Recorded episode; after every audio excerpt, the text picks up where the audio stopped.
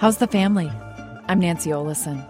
If a bill that's been introduced to the Minnesota legislature passes, people who were adopted would have access to their original birth certificates.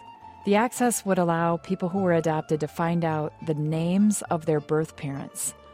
Some adoption agencies oppose this bill because they say that some birth parents may not want contact from their offspring. Here's my report.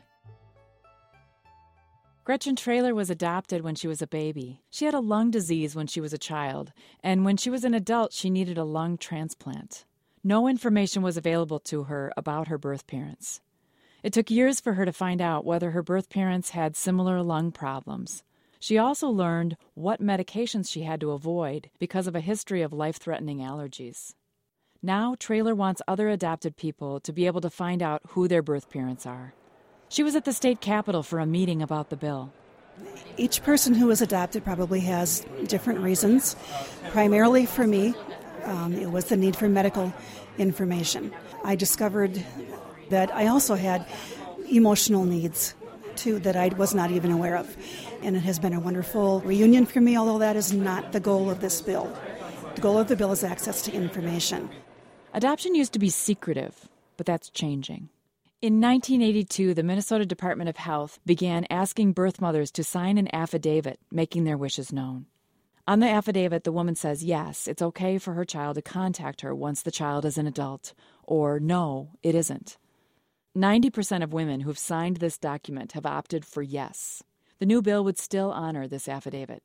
But if the bill becomes law, it would create an exception. The women who gave up their children before there was an affidavit won't have a choice about maintaining their privacy. And that worries Madonna King. She's the president of Children's Home Society of Minnesota. That's an adoption agency. She points out that 30 or 40 years ago, most adoption agencies told birth mothers that the birth and adoption were secret. And many birth mothers want to keep it that way. We get calls from birth mothers that just beg us and say, This would just devastate my family and all the relationships that I've built since that time. The reason that people want it to be kept secret is they believed the promise of confidentiality and they went forward. Uh, probably we're talking about women now today that are in their 60s, 70s, 80s. That's a group of women that we're really concerned about. Under the bill, Older birth mothers who don't want contact from their adult children can sign an affidavit saying so. The affidavit can be filled out online or by mail. The problem is, if the bill passes, those older birth mothers may not know the law has changed and that they need to take action to protect their identities. Adoption agencies want the bill to include a provision for an ad campaign so that older birth mothers will be informed. But there are also many birth mothers who would like to be contacted. There's an advocacy group called the Minnesota Coalition for Adoption Reform. They want this bill to pass because they know a lot of birth mothers and adopted people who need to find each other. I talked with one of their leaders, Mary Mason. This is one of the greatest sources of pain in life. If you can imagine giving up a child and not knowing the outcome of that. And so, in essence, what the secrecy has done is prevented this population from healing. One woman who gave up her baby for adoption developed a rare form of breast cancer when she got older. Her name is Sandy Speraza, and she decided she wanted to contact her daughter. Her daughter might have inherited this form of cancer. Speraza and her daughter were reunited a few years ago. Her daughter had a preventive mastectomy. Because of this, Speraza wants a change in adoption access laws. Back in her day, women were shamed when they became pregnant. No information was given to the birth mother. Speraza thinks that was wrong. And we need to do what we can to correct that.